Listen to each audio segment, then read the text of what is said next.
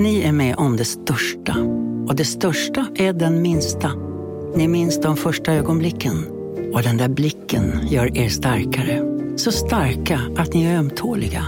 Men hittar trygghet i Sveriges populäraste barnförsäkring. Trygg Hansa. Trygghet för livet. Just nu till alla hemmafixare som gillar Julas låga priser. Ett borr och bitset i 70 delar för snurriga 249 kronor. Inget kan stoppa dig nu. Du, åker på ekonomin. Har han träffat någon? Han ser så happy ut. Var det onsdag? Det är nog Ikea. Har du dejtar han någon där eller? Han säger att han bara äter. Ja, det är ju nice där alltså. Missa inte att onsdagar är happy days på IKEA. Fram till 31 maj äter du som är eller blir IKEA Family-medlem alla varmrätter till halva priset. Välkommen till IKEA. Vill du lyssna på fler poddar efter dagens avsnitt kan du alltid ta och lyssna på Skarpt Podcast som handlar om djupare och samhällskritiska frågor och även på Magic Monday ifall du vill höra något lite mer spirituellt.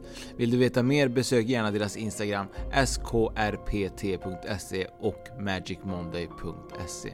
Nu börjar Spökpodden.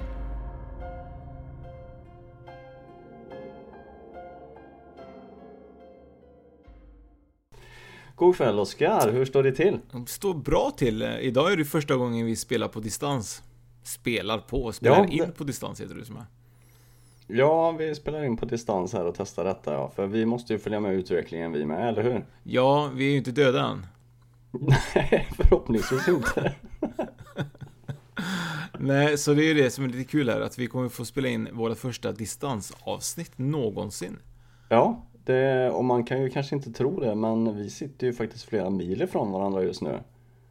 Ja, och eh, vi har ju provat att eh, göra detta som sagt via två mickar och eh, en sladd och hörlurar. Det kommer bli superintressant. Det kommer det bli, och det är en jäkla tur att vi har två mickar, för annars hade jag en fått skrika i flera mil. Det hade varit väldigt jobbigt Mm, har tror du jag. inte sett den reklamen när Angus, den som gick på TV för Angus, och så var det en hamburgare, kommer du ihåg? Ja, den kommer jag ihåg. Den, den var ju lite kul faktiskt. Ja, men vad ska vi prata om idag då Fredrik? Eh, Vi ska ju prata om lite, lite annat än vad vi kanske brukar egentligen göra på våra torsdagsavsnitt ju. Ja, för det här är ju egentligen inget torsdagsavsnitt utan vi tänkte att vi skulle bjuda på ett litet bonusavsnitt här idag och eh, jag har tänkt att prata lite om eh, mörk turism eller dark tourism. Så jag har valt ett ganska spännande ämne att prata om. Och vad har du tänkt att prata om då? Jag följer nog i samma spår där faktiskt. Eh, Det här är ju ett- en, en utflyktsmål som ligger i helt annat land, men det är många som åker dit för många andra, många anledningar. Så det kommer bli superspännande och eh, berätta om detta. Ja, det kommer det verkligen bli. Jag ser fram emot det. Men jag tänker att jag drar igång då. Och Kör. eh, jag har grävt fram lite information om Pripyat i Ukraina. Och det är ju en stad som byggdes i samband med kärnkraftverket i Tjernobyl. Och detta gjorde man 1970. Ukraina tillhörde då Sovjetunionen och Pripyat låg intill kärnkraftverket. Det tyckte man inte eh, såg som något problem utan tvärtom så bodde väldigt många av dem som jobbade på Tjernobyl i just Pripyat. Och 16 år efter att kärnkraftverket byggdes så var ju den hemska olyckan framme. Så natten till lördag den 26 april 1986 så förstördes reaktor 4 genom en explosion och ett moln med radioaktiva partiklar spreds med vindarna över stora delar av Europa. Minns du detta, eh, Oskar? Ja, jag minns Tjernobyl menar du? Mm. Nej, jag minns ju faktiskt inte det. Jag var ju född då, men jag minns absolut inte det. Jag, jag glömde bort det att du är så himla ung. Jag var ju faktiskt 11 år när detta hände så jag kommer ju, jag kommer ju ihåg det här. Men hur var det för dig när du fick reda på det? Minns du? Var det typ så här att eh, ni fick stänga alla fönster? Minns du sådana grejer? Eller var det mer typ så här, det, det bara gick en nyhet att det sprängs, det har sprängts nu liksom? Ja, det, det gick ju en nyhet, gjorde det. Och jag var 11 år och jag kommer ihåg när jag kom till skolan där att vi pratade om att eh, den här eh, eh olyckan var i, i Tjernobyl och det här kärnkraftverket hade exploderat och sånt där. Men man visste ju inte så mycket då. Eh, jag kommer ihåg att det var på nyheterna att man visade typ sådana här eh, såg ut som dimmoln över en väderkarta nästan. Så att, eh, och, jo, de sa nog att man skulle hålla sig inne och vara försiktig och sådär. När du säger det faktiskt. Jag kan tänka mig att de gjorde det, för att det var ju, det spreds ju ganska ganska stort, men jag tror att de var väldigt bra på att försöka dölja det först i början, just eh, ryssarna, att det inte var så eh, farligt ja, som det absolut. Det är lite roligt att du säger det, för att myndigheterna berättar ju inte om olyckan med en gång och människorna som bodde i Pripyat, de evaku evakuerades ju först flera dagar efter att katastrofen eh, var ett faktum. Och de ryska myndigheterna, de gav de här 50 000 människorna som bodde i staden Eh, ett löfte om att man eh, skulle få komma tillbaka inom ett par dagar faktiskt. Helt sjukt, sjukt. Ja, ja. Helt sjukt. Ja, visst. Men eh, redan med en gång då så var det många, eller många, alla utav de här invånarna de utsattes ju för höga doser utav strålning och det visade sig så småningom att människorna där i Pripyat aldrig skulle få komma hem igen. Och det är lite intressant för Pripyat ligger ju bara 15 kilometer från Tjernobyl och det, idag är ju det sinnebilden av en så kallad spökstad. För den är helt orörd sedan dess. Eh, bostäder, badplatser, sjukhus och allt som fanns i staden inklusive mat och leksaker, kläder, skivor, fotografier. Allt sånt finns kvar. Och invånarna fick ju bara ta med sig det som var av direkt värde som inte hade kontaminerats av radioaktiviteten sa de då när de skulle evakueras. Och vad det, vad det var, det vet man ju kanske inte riktigt. De hade ju inte stenkoll på det där tror jag. Men idag så står ju området under ständig polisbevakning. Men det är ganska enkelt att skaffa tillstånd för att ta sig in i området med en turistguide då. Och om man får för sig att man skulle vilja åka dit så är det ju ganska smart att ha med sig en geigermätare för att hålla koll på strålningen. För det är fortfarande farligt att vistas på platsen under en längre period. Det kanske kan bli ett resmål för oss nästa gång. Vad tror du om det Oskar? Har du någon geigermätare? Uh, nej, men jag känner ju nog inte att jag vill eh, ta risken att gå dit. Det är ju nog högre, högre utslag än vad man oftast tror. Jag kollade faktiskt på en, ett avsnitt om mörk turism. Jag tror de var i Hiroshima och de sa väl att, typ, jag kommer inte ihåg vad det var, men det var typ så att ja, men max är typ så här två, eller vad det var, något sånt där. Och när de väl började komma in och längre in i staden så var de uppe i 20 ju. Så att uh, det har ju inte, det har ju oftast inte minskat lika mycket som, man, som myndigheten vill, vill säga till eh, allmänheten tror jag. Nej, det, det tar ju otroligt lång tid för strålningen att brytas ner faktiskt. Eh, jag tror att det är Ska vi se här, vad är det egentligen? Uh, jo, strålningen som domineras i i Pripyat då, den har en halveringstid på 30 år. Och med de eh, värdena som uppmättes då efter eh, olyckan så innebär det att ja, runt, vad är det, jag tror 300 år tar det för det att bli noll. Och man kan kanske acceptera om en cirka 100 år att man kan flytta dit. Så det, det är nog fortsatt ganska höga värden där tror jag. Helt sjukt ju. Mm. Ja, det är helt sjukt. Så det, nej, vi, vi kanske ska ska utsätta den eh, det studiebesöket kanske. Jag, det, jag har ju hört att, finns, att strålningen var så stark eh, egentligen eh, på Eh, just på, vet du eh, Tjernobyl, att eh, det fanns en brandman som heter Vladimir Pravix. Och hans ögon ändrades från bruna till blå eh, på grund av att det var så himla stark strålning. Ja, det, det är ju lite, ja så, så antingen så kan man ju då åka till eh, Pripyat och ändra ögonfärg, vistas där en stund eller så kan man skaffa linser då, det, det är antingen eller. tänker jag. men, men det här är ju verkligen ett, ett, ehm, ett, ett verkligen ett mörkt turism av, avsnitt, men mörkt turismställe där många åker och jag tror att det är någonting som jag hade velat åka till egentligen, även om man är lite rädd, men jag hade verkligen velat se det här liksom ödeläggda Ja, samhället. För det är väldigt stort Ja. kan jag tänka mig. Det är stort. Ja, det är stort. Jag menar, det bodde ändå 50 000 människor i staden. Och 50 000, hur många bor i Trollhättan? 60. För det- 60, ja. Eh, ungefär som Trollhättan då. Helt öde. Finns inte människa. Det finns, man har ju sett att, att det finns djur där. Djur stormtrivs ju där. Typ vargar och vildsvin och sånt där går ju omkring där. Och jag har sett inför researchen här så har jag kollat på lite bilder och det, det ser ju, ja, jag ska inte säga att det ser ut som vilken stad som helst för det, det växer ju träd på tak och mossa överallt och det, byggnaderna är ju väldigt nedgångna såklart. Alla dörrar och fönster står ju på vid gavel för det, det tänkte myndigheten att om vi öppnar allting så försvinner ju strålningen snabbare.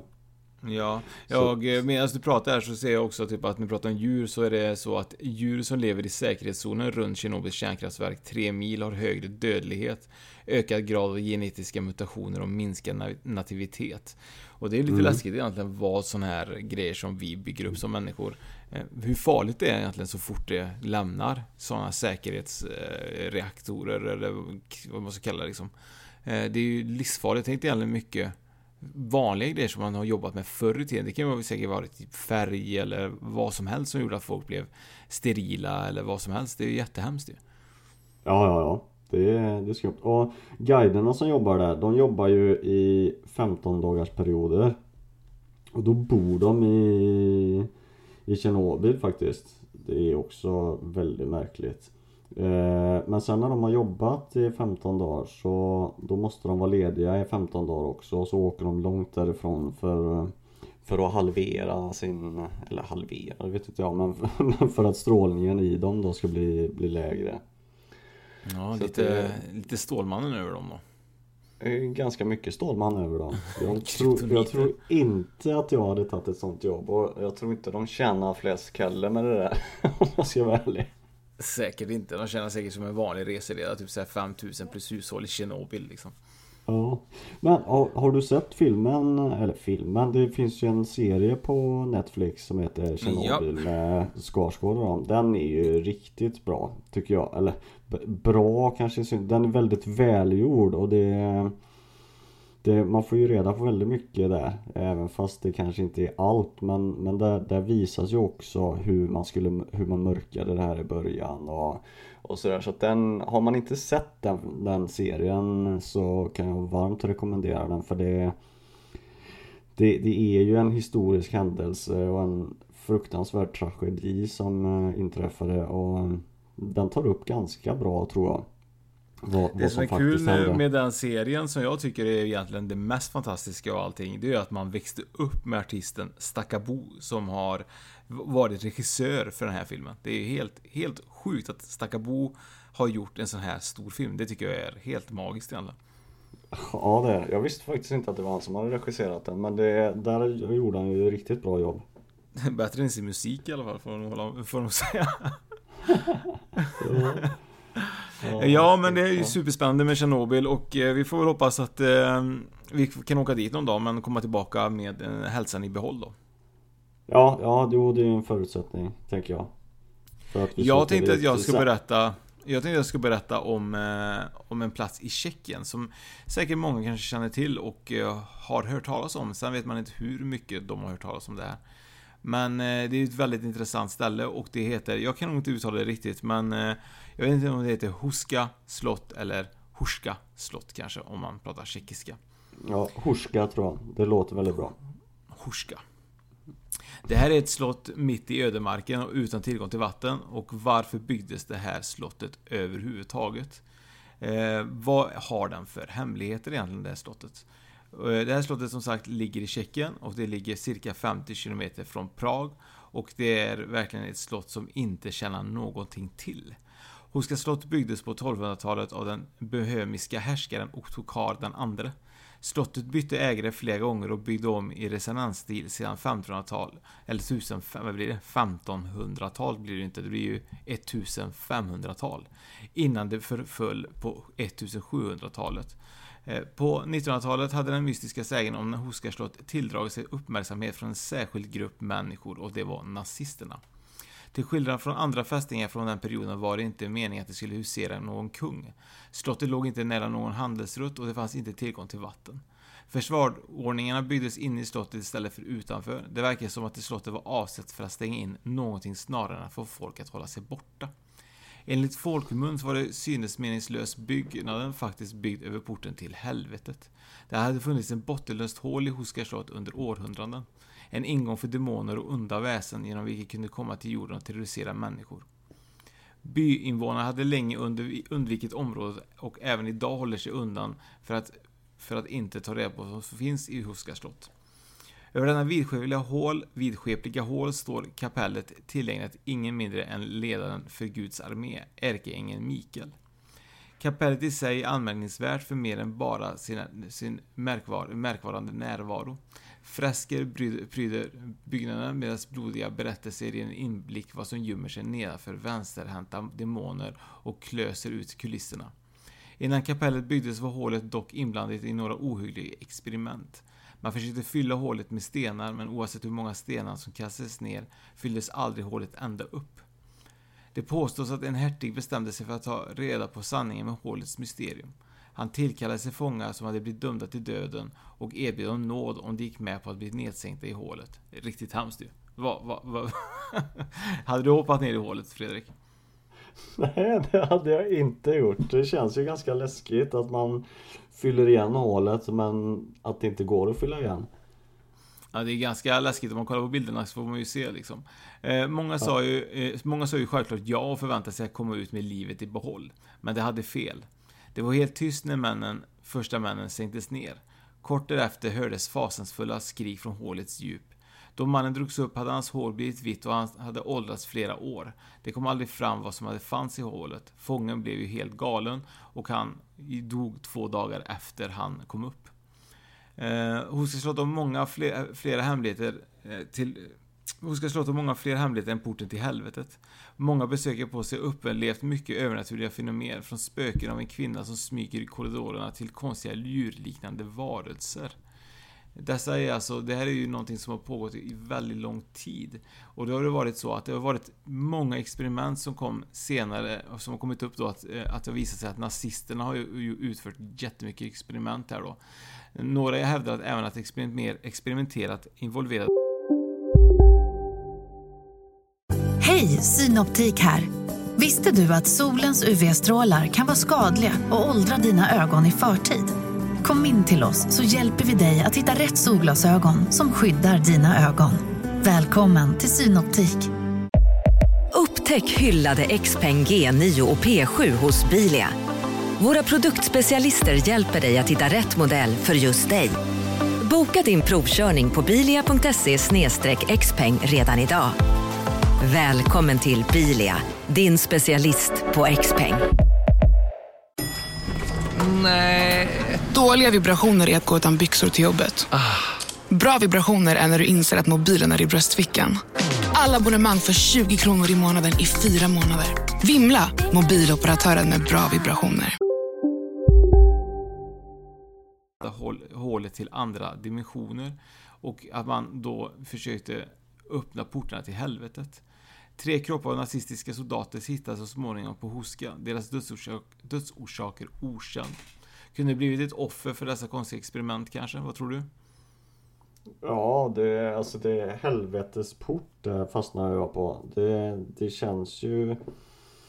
Det känns ju kanske som det, det var det och nazisterna de, de har vi ju hört ganska mycket om och de var ju inte superschyssta om man tänker på det andra som de har ut, utfört i, i historien så att eh, Ja, jag vet inte riktigt vad, vad jag ska säga. Det, det, det, det, det man har ju även hört bara väldigt otäckt. Ja, man har även hört inne i kapellet i Hoskaslottet så ligger, som ligger precis ovanför gropen som byggdes upp i första hand då. Eh, många säger att man har hört skrämmor och benkylande läten som kommer från under kapellens golv. Andra har hört vad som kan beskrivas som en människokropp som slår i golvet. En av de mest intressanta upplevelserna är den mänskliga kedjan. Inte bara en, men många hävdar att de har sett hundratals människor ihopkedjade med svarta hundar som snurrar och slickar på benen. En mycket störande, sjuk bild man får i huvudet alltså. Ja, verkligen. Det är människokedja. Ja. Ja. Men hur, hur funkar den? Jag har inte sett några bilder på det. Är det massa kroppar som sitter ihop då eller? Nej, alltså det här är ju vad folk har sett när de har varit det. Är ju typ så att det är en... eh, Att, det är, att de har sett folk som har varit typ ihopkedjade i hundratals. Och man ser Ja. typ svarta hundar som snurrar och slickar dem på benen liksom. Ja, det är... Ja, det... Snacka om spökslott. Ja, det här är ju ett ställe som man önskar man hade åkt till. För det här är ju ett ställe som jag känner själv att jag hade nog knappt vågat sova där på riktigt. Nej, alltså det, det, det känns ju lite eh, att man, att man hade åkt dit med en liten, liten klump i magen kanske. Men vad tror du då? Vad, vad, vart hade du velat ta med dig dina värsta fiender? Hade du valt dem till Tjernobyl eller hade du valt dem till Huska slott då? Ja du, jag hade nog tagit med dem till eh, helvetes port om jag var tvungen att vä- vä- välja något utav det där. Men samtidigt så vet jag inte om jag ens önskar mina värsta fiender att få vara med om något sånt hemskt faktiskt. Ja men om du tänker du säger att han tillkallade ju fångar som hade blivit dömda till döden och erbjöd dem nåd. Om du hade sagt typ så här: om du går ner i hålet så blir vi vänner igen. Och så kommer de upp och så dör de två dagar senare. Men, men undrar om det är sant, det är det jag tänker. Är det sant att någon har gått ner där, han blev så rädd, han fick vitt hår, han blev jättegammal och dog några dagar senare. Kan Men det det vara så? Eller tror du att Ja. det är liksom en legend, eller myt som har gått? Nej men jag tror nog att man kan dö utav skräck. Det, är- det är väl eh, folk som har gjort det. Det tror jag absolut att man kan göra. Och eftersom det är den historien kring det, kring det slottet och, och man vet ju att det har, nazisterna har varit där och det har utförts eh, massa sådana här mänskliga experiment av både den ena och andra karaktären. Så jag menar bara att åka dit om vi skulle åka dit och, och göra en undersökning där så hade väl det tror sjuttsingen att man varit orolig. Det hade jag varit i alla fall. Och sen då man ska sänkas ner i en bottenlös eh, brunn. Ja, jag hade varit skiträdd kan jag säga. Jag, jag tycker det här är så spännande. Jag hade ju verkligen velat åka hit och göra ett, verkligen ett YouTube-avsnitt med, med ett medium och så verkligen vara där och förhoppningsvis få sova där över natten. Det hade ju varit så jäkla coolt alltså. Det hade varit väldigt spännande ja. Men då hade, då hade vi ju verkligen fått eh, eh, förankra oss tror jag och meditera lite inne och, innan och komma ner lite grann tror jag. Här och, här och nu. Ja, faktiskt redan nu börjar man beskydda sig tror jag. Ja. Men varför tror du de har byggt det då? Det, alltså, det sägs ju att man har ingen, egentligen ingen mening att det här slottet har byggts att överhuvudtaget, det ligger mitt ute i ett ödemark utan tillgång till vatten. Varför har man då byggt där? Ja.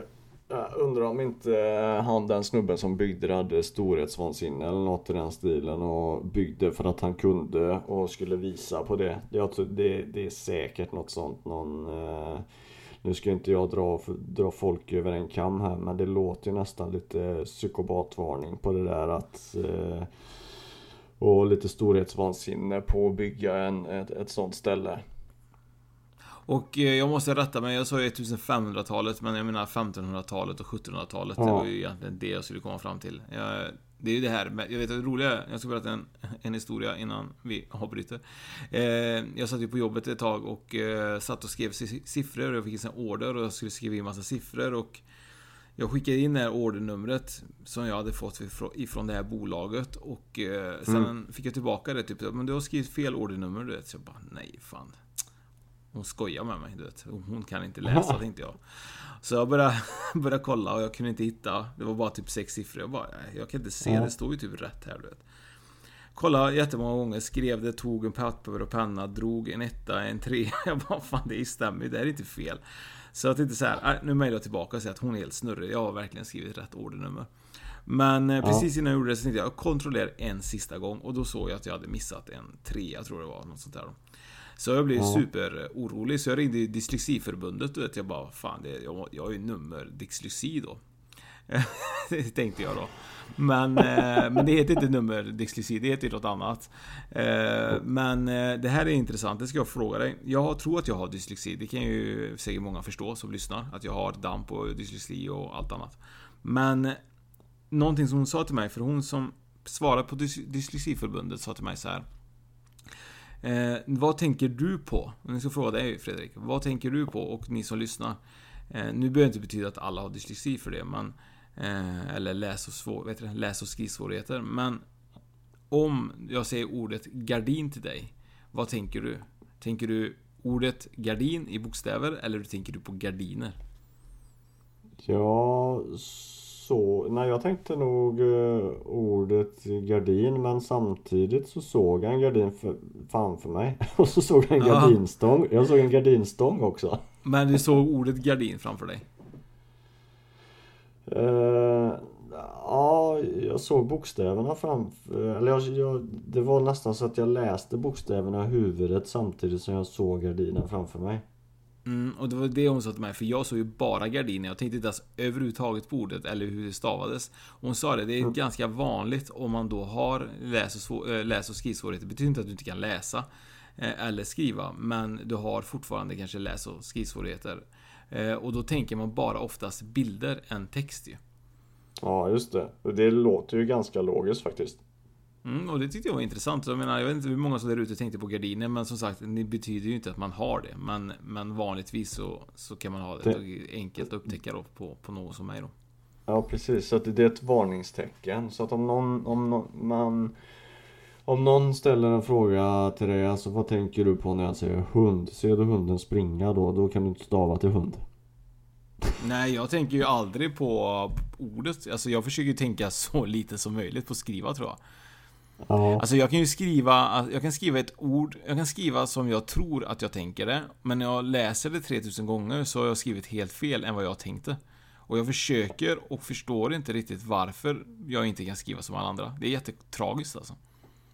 Ja, jo men det är klart att det är. Det, det är inte så roligt när man inte får ihop bokstäverna. Det, är ju, det kan ju vara ett väldigt handikapp. Men jag upplever inte att du skriver jättedåligt, absolut Nej, alltså det är nog inte att jag inte kan... Jag kan skriva orden, jag kan, jag kan stava och bokstavera allting. Jag kan, det svåra för mig är, tror jag, är att bygga meningarna på ett snyggt sätt.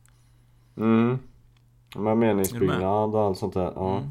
Mm. Lite vart, vart lägger jag kommat liksom? vart lägger jag punkten och ja men, ja men det där tycker jag också är jobbigt. Jag kan skriva jättelånga meningar emellanåt och vissa gånger så kan jag slänga in både två och tre kommatecken i en mening och det vet jag inte ens om man får ha. men sven, svenska, jag den här svenska grammatiken den är inte så himla enkel alla gånger. Nej, den är jättesvår. Jag är jättesvår med särskrivning också. Jag vet ju inte heller hur allting sitter ihop. Jag vet, jag vet att lastbil sitter ihop än så länge. Du får så att lastbil det sitter ihop, det är inte last och mellanslag bil. Det är lastbil, Nej. det sitter ihop. ja, precis. Ja, men det är inte så dåligt att veta det. Det är, det är inte alla som vet det. Hör vilket läskigt samtal vi har nu? Ja. det är superspökligt det är ju. Det är, det är nästan värre att prata om sig själv än att prata om andra spökmysterier och så. Det är lite, lite svårt att öppna sig så här tycker jag. Mm, ja, kanske. Eh, nej men jag tror ja, vissa saker kan ju vara svåra att prata om såklart. Men eh, andra grejer är lite roliga också. Ja, jag tycker också att det, det är någonting som vi har pratat om lite grann ju. Att vi vill ju självklart bli lite mer personliga också. Med, med våra lyssnare och våran podd ju. Ja, men det vill vi och det, det kommer vi också bli. Så att eh, vi kommer nog avslöja fler sådana här spökliga hemligheter under kom, kommande poddar här. Ja, Både vad vi är bra och dåliga på. Ja, och eh, nu är det så att eh, för er som inte har lyssnat på förra veckans avsnitt så var det djurkommunikation med eh, frugan din, Anna Strandlind och eh, hon hade ju som sagt ett möte med alpacka, så vill man lyssna mer om det så får man gå in och lyssna på avsnitt 72 tror jag det är. Ja, det tror jag. Och det var ett väldigt intressant samtal så att den kan vi ju bara rekommendera till alla som lyssnar på det här att in och lyssna på den med. Mm. Uh, och så och... finns det ju även en intuitionsövning som jag har lärt mig säga nu. Förra, I förra avsnittet säger jag intuition då, men det är ju intuitionsövning. uh, och ja. uh, där har vi ett sånt exempel, till exempel att jag är helt snurrig i mitt huvud när det gäller prata ibland. Men där eh, kan man som lyssnare och eh, gå in på YouTube och vara med och testa och slappna av det och vägleda det som eh, Anna säger. Om man vill göra den övningen och få gissa vad som finns i mitt eller i Fredriks kuvert. När man har slappnat av och öppnat sina chakran. Absolut, och den, den eh, eh vad heter det, eh, lilla meditationen som vi gjorde innan där, den, den var ju Den var ju ganska kort men ändå väldigt intensiv på ett sätt. För man blev ju helt sänkt nästan. Jag var så trött efter det. Mm. Jag vet inte, jag vet du upplevde läste, du, läste du det att det var någon som hade skrivit en kommentar på YouTube att de önskar att vi hade lagt upp det på, på våran podcast eh, på Spotify och så vidare. Vi kanske ska Mm. göra en sån mini-meditation ju, som är kanske en 10-15 minuter för att folk ska kunna gå in och lyssna på för att öppna upp sig eh, inför eh, det man vill öppna upp sig för. Eller slappna av. Mm. Jajamensan, men det är ju tanken som vi har pratat om också att vi kommer ha lite sådana där eh, eh, Ja inte tips och tricks men eh, vi, vi kommer ju släppa flera sådana avsnitt med Interaktiva avsnitt kanske man kan kalla det för där, där man bjuder in lyssnare och tittare till att faktiskt vara med och delta och få egna upplevelser. Mm. Det kommer bli skitkul ju. Ja, Men nu har vi pratat om mörk turism ju Fredrik och eh, vill Mm. folk att vi ska åka på sånt här så finns det ju så möjlighet att eh, även bidra med 10 kronor, 10, eh, 100 eller 200 eller 500 kronor på Patreon. Om man söker på Spökpodden och Patreon. Eh, där vi eh, inte ger någonting på 10 kronor i månaden men om man bestämmer att vilja ge 10 euro, det är ungefär cirka 100 kronor, så får man en hoodie och vid 200 eh, får man eh, en hoodie och eh, en t-shirt tror jag. Och vill Mm. man eh, ha och lägga 500 spänn i månaden eh, vore ju ett välsignelse, men då får man 30 minuter med ett medium varje månad. Men de andra, som sagt, hoodies och t-shirts får man endast en gång då. Men det skulle kunna bidra till att vi kan åka på sådana här ställen och övernatta och kanske ta med oss ett medium där vi kan spela in ett podd och YouTube ju. Absolut, så det, det tycker jag att har man möjlighet så gå in på Patreon och så väljer man sitt eh, månadsbidrag eh, till oss och så får man ju den premien som, ja det, det står ju på Patreon och allting där så att eh, in och läs och bidra gärna om ni har möjlighet så vi kan åka på sådana här trevliga spökresor. Ja, och vill man inte, självklart ska man inte, men då önskar jag i alla fall, jag tror Fredrik önskar detsamma, att in och självklart följa oss på antingen YouTube eller på våran Instagram. Det är väldigt viktigt för oss också att vi växer på sociala medier för att vi ska kunna sprida våran podd ju till andra lyssnare. Det är väldigt viktigt om man får eh, den hjälpen från er som lyssnar. Absolut, det, jag kan bara hålla med. Så gillar man det som vi pratar om så in och gilla eh, alla kanaler och dela gärna och naturligtvis får ni också kommentera och tycka till om oss och det vi gör. Det är, vi är bara tacksamma för all konstruktiv kritik vi får.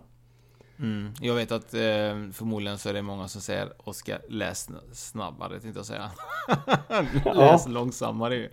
Precis, ja men jag tycker nog att bara de här eh, månaden som vi har hållit på nu så har det blivit bättre. Ja, men det är fan, jag säger det, det här är ju verkligen träning. Det, är- det är svårt. Det här är ju verkligen någonting som man inte har gjort på många år. Man slutar ju detta eh, under gymnasietid nästan ju. Läsa. Långa. Högtläsning. Ja, det är en konst i sig att göra det och det är, nu när man har jobbat lite grann med det här så är man ju ruggigt imponerad på de som Tänk att läsa in en ljudbok. Det snackar Ja, om gud. koncentration. Snacka om att jag hade förmodligen att alla hade slängt lurarna så långt ifrån sig när de började höra mig läsa typ en, typ en berättelse om en jätte eh, mystisk man som bor ute i skogen med min liksom snabba röst. Den mystiska mannen, han försvann. Han kom aldrig tillbaka. Han kom aldrig tillbaka. Ja, herregud. Ja, det har varit jättekul att spela in ju så här. Ja, det har det varit. Så det, det var första men inte sista gången. Nej, vi spelar in... Klockan är ju över 00 nu och jag har ju bett hela min familj att vara tysta ju, så de är säkert jättebesvikna på att de... Att de jag sa typ, ja men vi kommer prata en kvart ju, men det är ju dragit ut på tiden. Men det här var ju jättekul oavsett. De får lida, de får, de får göra det ibland. Ja, ja men så är det. Man får ställa upp på varandra så då får man vara tyst en sekund eller två. Mm, det var ju jättekul. Det var jättekul. Du får eh, gå och sova och vi får hoppas att, eh, att vi hörs snart igen då Fredrik och eh, tack för att ni har lyssnat. Ja, tack ska ni ha och så på återhörande. Ett, två, tre.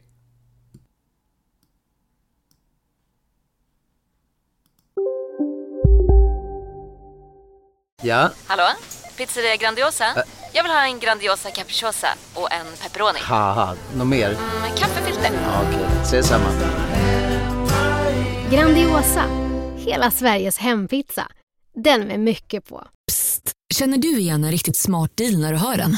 Träolja från 90 kronor burken. Byggmax. Var smart. Handla billigt.